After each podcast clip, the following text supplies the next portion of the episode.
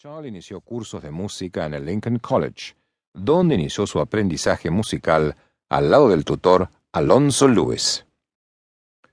En la banda de alumnos del colegio lo pondrían a tocar la tuba, instrumento que su madre no consideró adecuado para el chico, dado que había dado muestras de virtuosismo con el primer saxofón.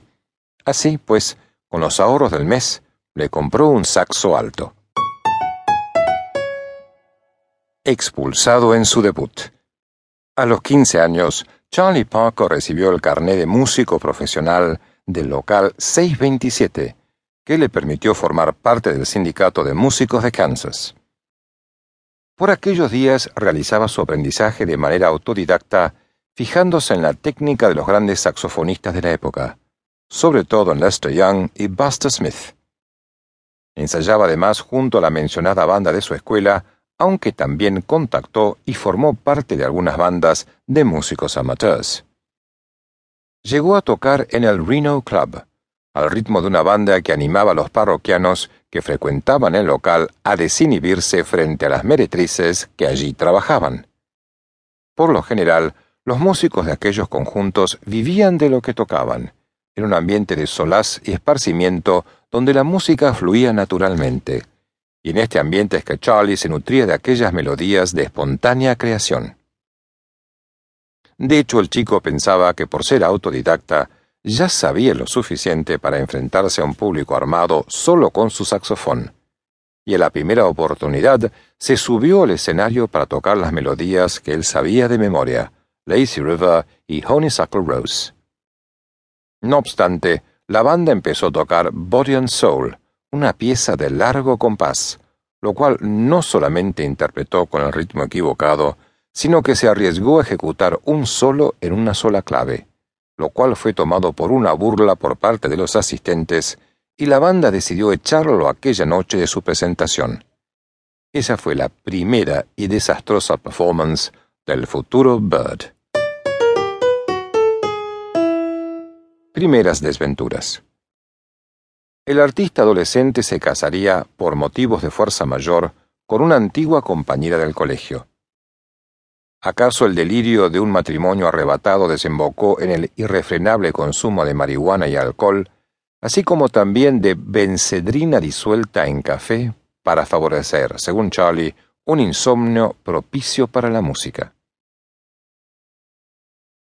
Charlie Parker no tardó en enfrentar la fatalidad en sus días de juventud. El Día de Acción de Gracias de 1936, mientras iba a tocar con la banda de George Welkusen, el auto se metió un sendero congelado y resbaló, accidentándose aparatosamente. La tragedia cobraría una víctima mortal, George Welkusen, mientras que le dejó a Charlie la columna fracturada así como tres costillas rotas. La situación parecía no poder ir peor.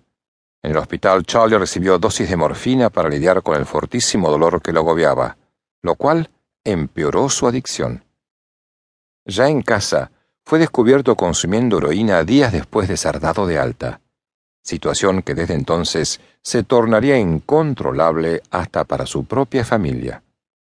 Semejantes adicciones no harían sino deteriorar sus relaciones sociales durante algunos meses, haciendo también mella en su matrimonio que culminó en un cruel divorcio.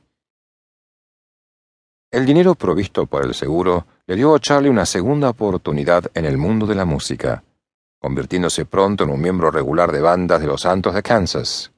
Y fue en el transcurso de estos exitosos conciertos que el nombre y posterior leyenda The Bird comenzó a forjarse. El auge del jazz en New York.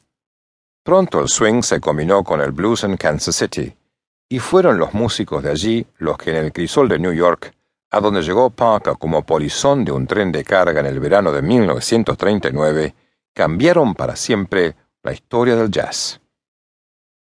El concurrido salón Jazz Club Minton Playhouse de Nueva York fue testigo de los duelos de saxo entre Lester Young y Ben Webster, y escuchó las proezas musicales durante las sesiones en solitario del trompetista Roy Eldridge.